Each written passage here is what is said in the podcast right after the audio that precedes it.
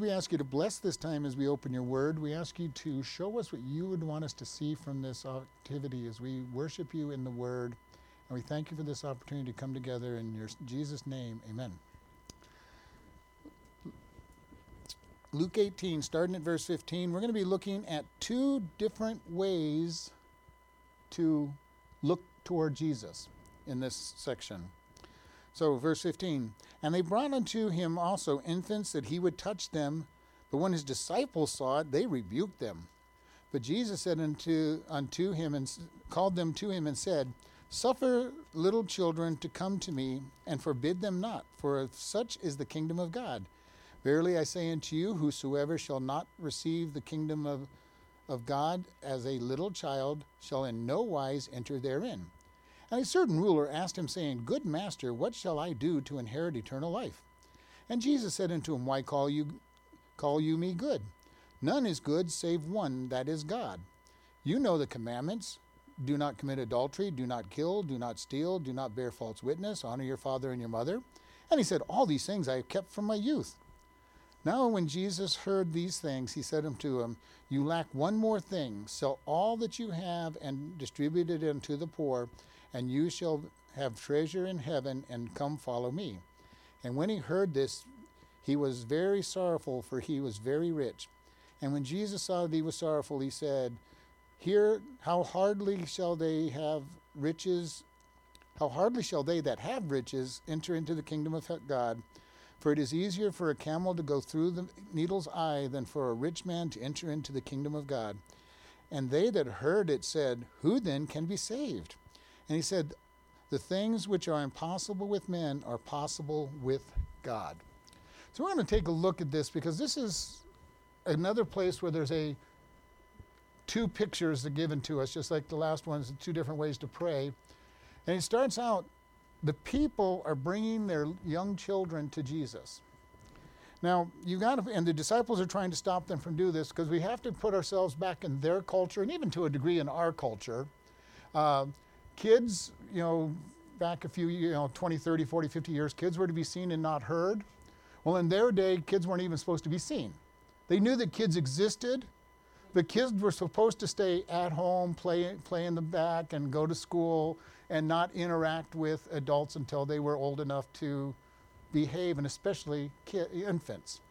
And I've seen this even in churches in today's world. Sometimes, you know, if somebody brings a baby into church, it's like, oh, how could you bring this baby? That baby might cry and make, make a nuisance of itself. And this is what the disciples are thinking. Well, we can't have these babies crying when, when Jesus is trying to teach us. What he's teaching us is so important, we can't have these babies around. Add to it the fact that the culture said don't bring the babies around. And you know, men didn't have anything to do with babies back then at all. Much, you know, much like the 40s and 50s and earlier, when men barely touched their their infants. Uh, you know, we sang "He Lives," and there was a pastor who hated the second verse in, the, in "He Lives" because he came from that generation where a man would not touch a baby, so he could not bring himself to sing "How Sweet to Hold a Newborn Infant." You know, because I don't think he held his kids unless he absolutely had to. And he's a nice guy. He was a wonderful man. He loved his kids, but you know, babies were for mom to take care of, in his opinion. And this is where the, the, the, they were in that day. But Jesus said, Let them come. And then he used the babies as an illustration. He goes, If you want to be in the kingdom of God, you have to come like a child. And what does that mean? We have to come trusting as a child. You know, when our kids are little, they trust us. You know, you say, come to me, jump to me, you know, climb up to me, whatever it might be. They trust that you're going to be able to help them if something goes wrong. And that is how we are to approach God. Now, it's kind of interesting that this put in this order, he shows the way to do it. Then he's going to go and show us how not to do it. But, you know, when we come to God, it has to be that we simply believe what the scriptures say. And you know, it's funny when I meet with people, they think they're intellectual and everything, and they give me all the reasons why they can't believe the Bible and can't believe in God, and have all these long explanations and everything. And I listen to them, I'm going, how foolish you are to think that way in the first place. Now, that's not what I tell them. I will actually answer their, their questions that they have But, you know, I'm thinking you aren't even thinking at this point. You're just being fed something from somebody. Very rarely does most of what comes up be something that's new and unusual. Uh, and I've said this many times. Uh, I love answering questions. I've dealt with questions a lot. But you know, it's been it's very rare to have a new and unusual question being asked. It's all things that I've heard in 50 years plus of walking with God. I've heard just about everything that can be used as an excuse and everything that people will say, well, here's a contradiction, there's a contradiction. How can you believe this? You know, how could God do, you know, how could God, if God is all powerful, how could how can these things happen? And you know, you got all these things and you're going, well, you need to be thinking about these. You need to come as a child that says, God, I trust you. You know, and he is somebody that is absolutely trustworthy. We, as a parent, we might have accidentally missed our child when they were jumping to us. God won't miss us. He will always be there to hold us up. He will not let anything happen to us that is going to harm us. And so we need to be able to learn to be this child and just trust and follow him. And so this is what we're supposed to do just believe, be persuaded and say, God, I trust you no matter what. And some of our songs brought that whole thing out that, you know, in His time, God does things when He is ready. And He does it when it is best for us, even when we think it would have been better for us to have had it done earlier. God says, I know when the best time is. I know when it is right to do it, and I will do it in my time because He knows the beginning from the end and He knows exactly when things need to happen. And I'm, and I'm one of those, I've prayed many times, God, I really wanted this yesterday. you know, God, I want it now. Actually, God, I want it now, but I really wanted it yesterday. And God says, no, not yet. It's not the right time yet. And He will bring it in. And then this, this man comes up to him and it says, a certain rich ruler. All right? A certain ruler, and we find out that he's rich. So this is a man that has everything. If you looked at him, you'd say, okay, here is somebody, he can buy whatever he wants. He lives in the best house. He's a ruler of the people. Everybody respects him. He's got honor. He's got position. He's got status. And he's going, what must I do to have this eternal life that you've been talking about? And it's kind of interesting the way Jesus deals with him. Now, first off, he says, you know, because he says, good master, and he says, God, and Jesus says, who, why do you call me good? Who is good except God? So, what's he trying to do? He said, Are you calling me God by using this term? You know, and I hear this so many times, and, I, I've said this, especially now we're studying the book of Job on, uh, on, uh, on the Bible study. You know, what the biggest problem when people look at life is why do all why do bad things happen to good people? Well, when we took it what Jesus says, there's no such thing as a good person in the first place. My question has always been, and I say you're asking the wrong question. The right question is why do good things happen to bad people? Because we are all sinners. Now, we are, when we get saved, we get the Holy Spirit living in us. We have a better chance of living correctly and being better. But every one of us knows that given an opportunity, a weak moment, we will sin. And you know, anybody who tells me they haven't sinned is lying, so they're sinning already. You know, now we may do less sin as a Christian the longer we walk with God and all of that, but you know, we all sin. You know, and if we take it to where Jesus says we all sin because we think the wrong things. We may not act on it, but we think the wrong things. You know, and that's a sin as well. It is also a sin when we don't do what we are supposed to do. So all those times when we go, well, I should be witnessing to this person and I don't witnessing and I don't witness to them, I have sinned. If I'm not praying for people, then I have sinned. So there's a lot of ways that we can sin without ever thinking about sinning. And Jesus tells this man, You called me good, therefore are you calling me God? And we need to keep that in mind. Now, there are people who are fairly good until you get to know them, and then you get to see how sinful they really are. But Jesus is telling them, you know, why are you calling me good? And then he gives him this very interesting statement that fits into his Jewish belief system. He goes, You know the commandments. And out of the 613 of them, Jesus gives them five. Probably the five simplest in one side. He goes, You know the commandments don't commit adultery, don't kill, don't steal, don't bear false witness, and honor your father and your mother. So these are five active things that he can do to say, I'm a righteous man. First one, probably had not done, committed adultery, except that Jesus raised it to the level of if you think, if you lust after somebody, you've committed adultery, but he hasn't got there yet with him. So he's going, Yeah, I've never committed adultery. He goes, Okay, don't, don't kill. This man probably has never killed anybody. Most of us have probably never killed anybody uh, and never actually committed adultery in many cases. Do not steal. Now, that one gets a little questionable, you know, because when you start thinking about the levels of stealing, you know, stealing pens, pencils uh, from work, notebooks from work, stealing time from your employer by not working hard. There's all kinds of ways to steal.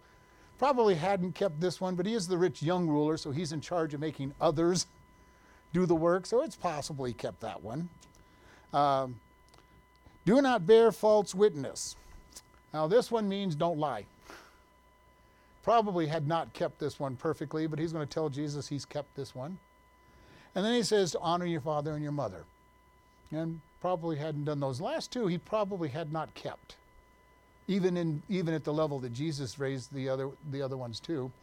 So Jesus gives him what is fairly simple to say, I have, you know, kept the kept the kept the rules. Now, Jesus could have kept going because the Jews said there were 613 laws, and as I said, I never counted them. I'm going to believe that the rabbis counted them and got it right. 613 laws in the Bible, which is probably pretty close because I see them all over the place. Jesus gives them only five, and he says, All of these I have kept from my youth. All right? But what is he saying?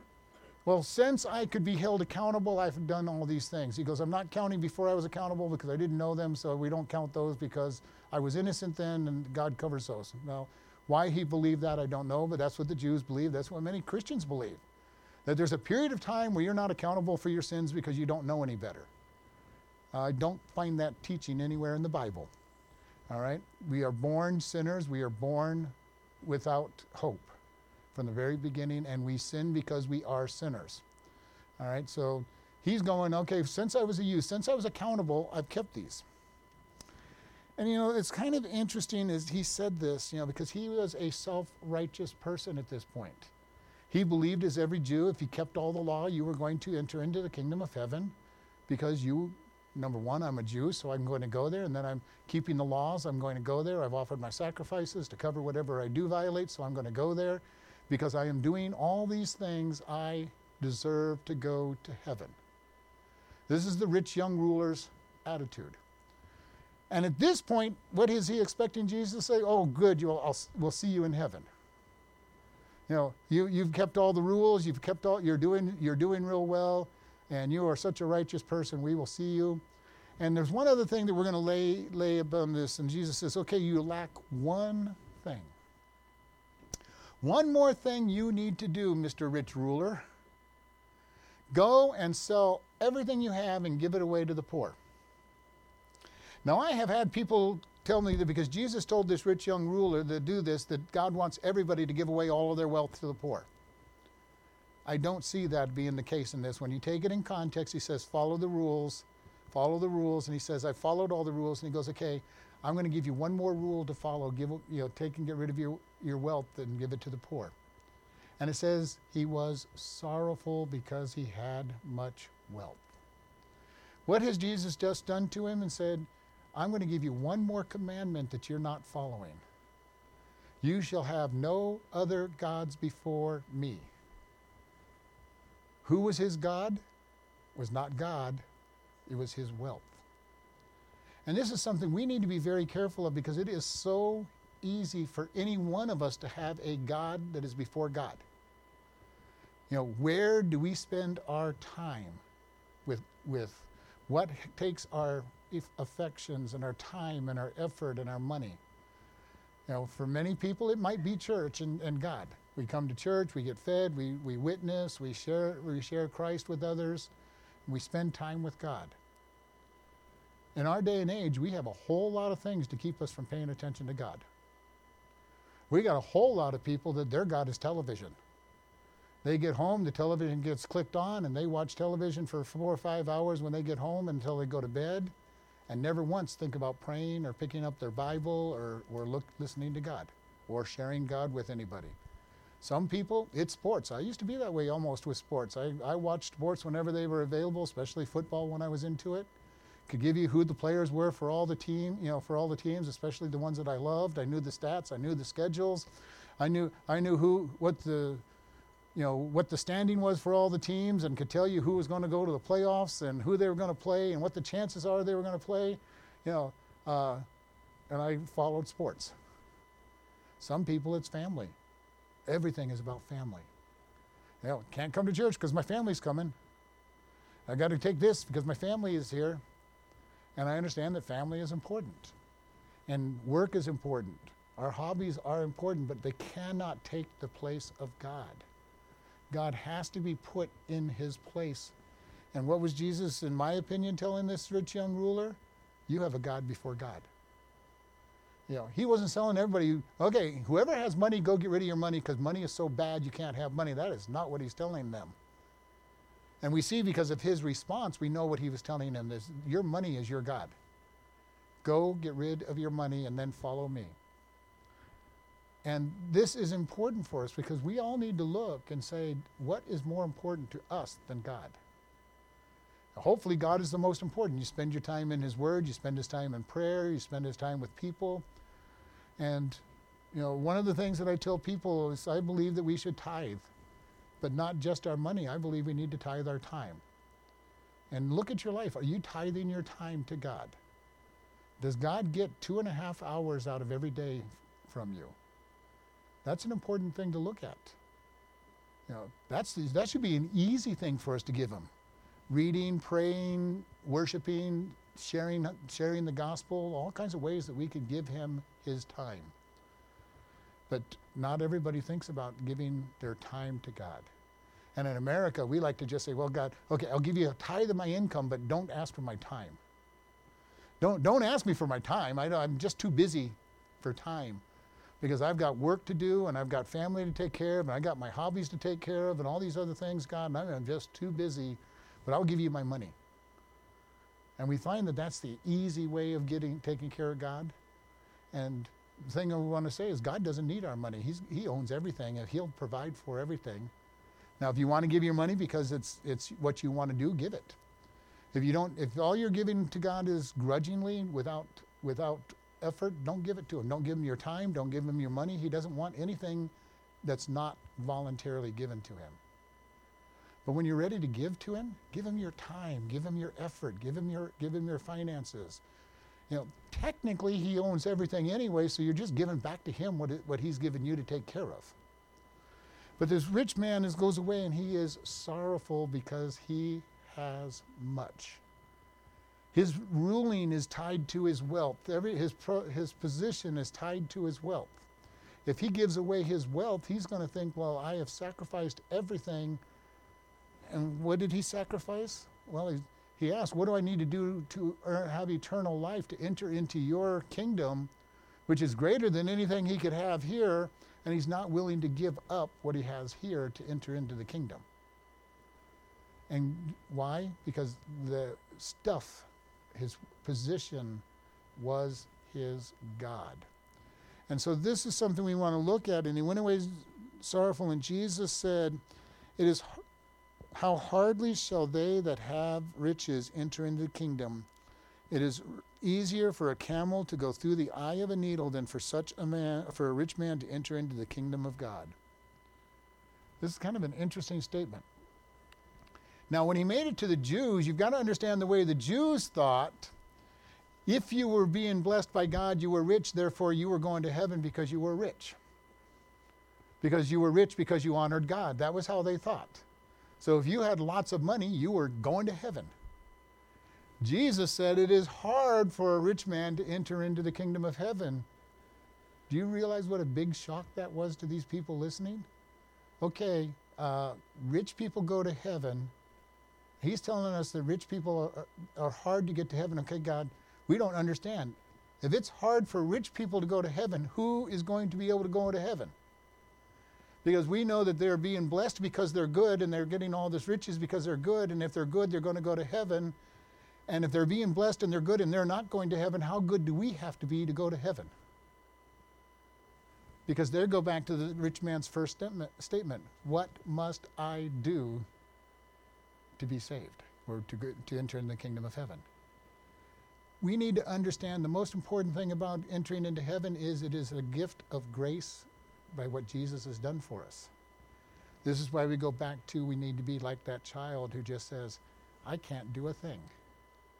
I just need to take and hold on to the gift that God has given us.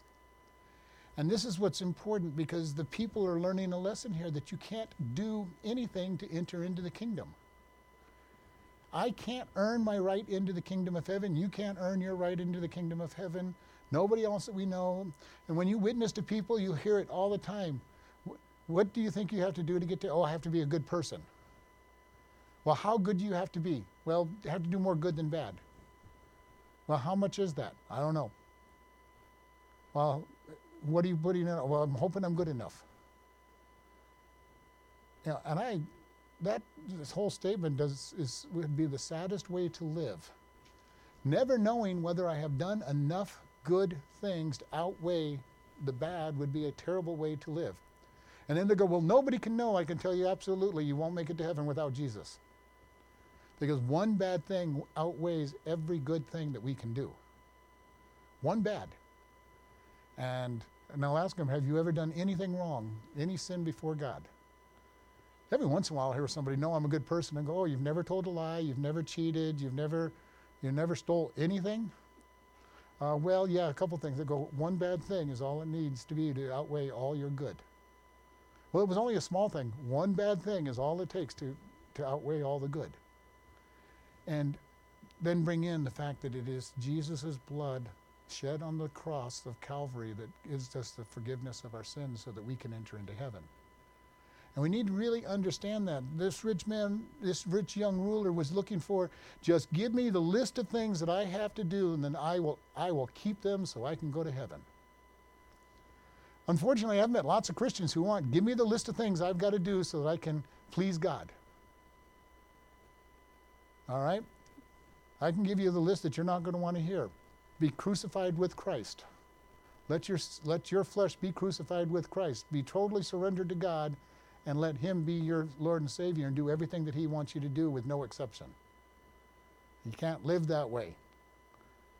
So what do we do? We go, I am going to take the blood of Christ. He is going to put his blood over my over my over my being and I am going to be covered with the righteousness of Christ because of what he did on the cross and I will now be perfect before God. I was watching a video yesterday about uh, missionaries going to this African tribe and it's kind of an interesting character, but I'm just going to tell you because this character was, was very Indian, made, made this, big, this big word picture. He put mud all over his body. And he goes, I'm dirty. And then he goes, and he took his shirt and he goes, I put this shirt on just like I put Jesus Christ on, and you cannot see my, the, my dirty body anymore because I am now clean in Christ. And literally, that is what Paul says that we are to put on Christ so that any sin that is there is covered by Jesus. And even better, because it, you know, it breaks down there, but he took our sin and put it in as far as the east is from the west, so God doesn't even find it and we can't find it. He took sin away and says, Now all you need to do is be have the righteousness of Christ be on you, and you will enter into kingdom of heaven. It is beautiful how easy and simple it is. It doesn't depend on anything that we do once we've accepted Him as our Lord and Savior. He clothes us in righteousness, and we get to walk with Him. I don't have to do anything. You don't have to do anything to earn your salvation. You don't have to keep your salvation by doing all these good things and stuff because, because if you do enough bad, you'll lose it because Jesus put all sin under the blood of Christ. And as soon as we put on the righteousness of Christ, we are seen as Christ by the Father. The rich young ruler wasn't willing to do this. This is what Jesus said when they said, Well, who can be saved? then if the rich aren't going to be saved, he said, With men All things which are impossible with men are possible with God. God can do all things. He provides for all things. He owns all things. He knows all things. He is all powerful. And He knows the future, so He knows just what to do. And He says that you think it's the rich person who's earning their way into heaven, but with God, it's a gift. It is the gift of salvation. And we need to fully understand that because that will change the way we think about God. I have met so many people, they are so afraid of God. Why? Because they see him as a big meanie up there waiting for them to do something wrong so he can hit them over the head with a club or throw a lightning bolt, however you want to picture it. Now, that is not what God wants. For God so loved the world. You know, not only the world before they're saved, but the world after you're saved. He loves you still. And He loves you just as much as He did before you were saved. Jesus died for our sins so that we could go to heaven. And He's not going to say, well, now you don't deserve it because we didn't deserve it in the first place. This is what grace is all about. We get the gift of, of God because of His grace. And we need to really understand that and there is an acronym we've given before, and it's really an easy one for grace God's riches at Christ's expense. Right? We get all of God's riches because Jesus took our sin. Now, it's much more deeper than that acronym, but it's a good way to think of it. We get everything that God is going to give us because of what Jesus did on the cross and the pain that he suffered.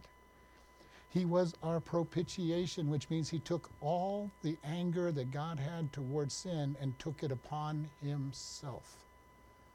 All the anger of sin. All the punishment of sin went on Jesus. There is only one sin left that sends people to hell, and that is to reject the gift of Jesus Christ. Because our righteousnesses are as filthy rags, according to Isaiah. So the unsaved, when they stand before God, are going to stand in their good works, which they think are going to get them into heaven. And God says, all that stuff that you think is good enough to get you into heaven is just a bunch of filthy rags. And they will be cast out from his presence. We as Christians will go before God clothed in the righteousness of Christ. And he says, okay, welcome. You are, you are welcome because you have the right, you, you are dressed right. You've come to the most exclusive party there is. There is a dress code for getting into heaven, and that is wearing the righteousness of Jesus Christ. Not my own righteousness, not all the things that I can do, but what God does. And this is what Jesus says is impossible with men, but it is possible with God. And we need to be able to understand two ways to approach Him. And the world is going to try to approach him in their goodness and their, you know, just let me get up there and I'll show God how good and that I deserve this. I deserve heaven because I've been a pretty good person. I gave away billions of dollars to the poor. I, I fed these people. I built homes. I, I didn't cheat. I didn't do these things. And I was a very good person. And God's going to say, You're not perfect. Therefore, you failed. And unfortunately, there's going to be so many Christians that appear before God and say, Well, yes, I believed in Jesus. I'm going to heaven. But look at all these good things that I did. I expect lots and lots of rewards. And He goes, You did it all in your flesh. They're all, they're all worthless. It is what we let God do through us that we're going to be rewarded for. Again, grace. The more we understand what grace is all about, the better off we're going to be. I'm not sitting here trying to earn God. I don't come to church so I can earn God. I don't study the Bible so I can earn His pleasure. I don't witness to people so I can earn His pleasure. I'm not nice to people so I can earn His pleasure. Now, there are good things and there are great rewards for all of those things. All right? There's great reward in being obedient to God and following His rules. You know, if you haven't gotten drunk and you haven't wrecked your car and done stupid things while you're drunk and injured your body terribly and then in, in so much pain at the end of your life because of all the all the stupid things you did while you weren't obeying God, it's a wonderful thing. If you didn't fry your brains on the drugs you know, over, over your early years and then wonder why your brain doesn't work when you're older, it's a wonderful thing to keep his, keep his word. There's great benefit in obeying his words, but it doesn't please God in heaven just because we did it. There's just the reward of a good life.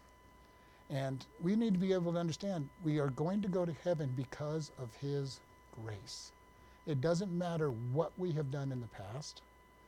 We've come to Him, we said, God, I am a sinner that deserves hell. I accept your sacrifice. And, and then we are clothed in the righteousness of Christ from that point on. And we're going, thank you. Now people go, well, that means you're telling everybody they can do whatever they want. Well, if you have Jesus Christ in you and you get the Holy Spirit in you, you're not going to do what you want to do because He's going to convict you every time you do what's wrong. We sang the song, Greater is He that is in you. He's greater than you. He's not greater this than everything else outside you. He is greater than you. When you want to sin, you know, and I know when I if I choose to try to sin, I get this noise all in the back of my head saying, Don't do this, it's wrong, it's wrong, it's wrong, it's wrong, don't do this, don't do this. I cannot sin without being convicted that I'm sinning. If I do sin, I'm really convicted of the sin until I repent. You cannot go out and be choosing to sin and be a Christian and say, I'm just, I feel no, no conviction or anything, then I'm going to say, you need to look at your life with God. Are you really, sin, are you really His? If you can sin without having conviction in your life, then you're going to have to really take a look at your life and say, Am I belonging to God? I cannot sin without, you know, I'm not saying I can't sin, I cannot sin without the conviction. When I sin, God convicts me. When I think about sinning, He convicts me. Doesn't mean I can't, it just means that I will be miserable while I'm sinning. If you can sin without that conviction, without that misery, then you're going to have to say, Do I really know God? Because this is what Jesus is saying. With God, all things are possible. He can bring this about for us. And so here we have the two pictures. And which one are you are you part of? Are you part of the child who just believes God because you have that faith and trust in him? Or you're one that's trying to find a way to please God and just give me give me the 10 steps to go to heaven. Know, you know, because we got books all over the place. Give us the five steps to success, the five steps to successfully selling your house, the 10 steps to, to, to wealth, you know, whatever it is, that's the way we think.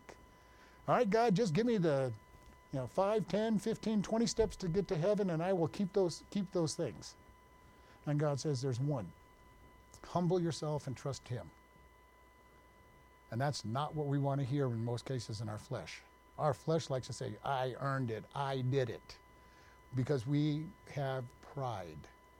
And pride was the downfall of Lucifer, who then became Satan and then led humanity into sin and it is all pride. And even his first temptation was in pride. You know, God knows that the day you eat of that fruit, you will be like God, knowing good and evil. Don't you want to be like God? Don't you want to let your pride be lifted up?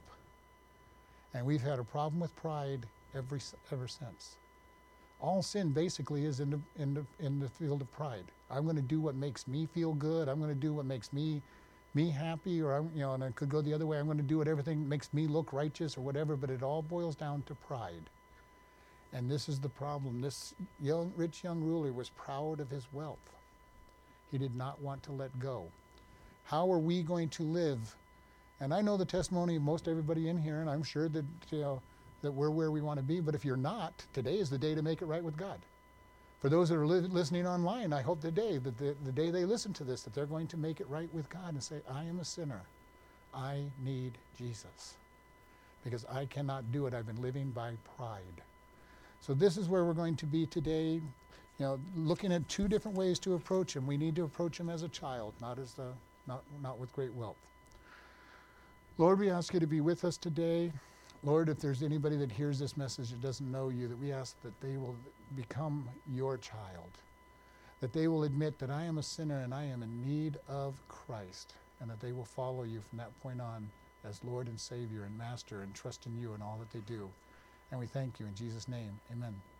Listening friend, do you know where you'll go after you die? Without the gift of Jesus, it will be an eternity in hell without God. Good works will not get you there. For by grace are you saved through faith, and that not of yourselves, it is a gift of God, not of works, lest any man should boast. To spend eternity with God, we must recognize that we are sinners in need of Christ. For all have sinned and come short of the glory of God, and the wages of sin is death, but the gift of God is eternal life through Christ Jesus our Lord. To be assured of eternal life, we simply talk to God, admit you are a sinner, and ask Him for His free gift. You must mean the words to get the to be answered. Jesus is waiting to hear your request. If you have asked him for eternal life, he has come into you and he will change you. Start reading the book of Ephesians and see what God says about your new life. After you understand the book of Ephesians, you can start reading the Gospel of John. Next, find a good Bible teaching church. Tell the pastor about your decision for God and be taught. If you contact us, we will send you a new believer booklet free of charge. Congratulations and grow in Christ. You can contact us by email at office at chloridebaptistchurch.com or by snail mail at P.O. Box 65, Chloride, Arizona 86431. We are happy to help with your new life in Christ or even answering Bible questions. Again, congratulations on your decision for Christ.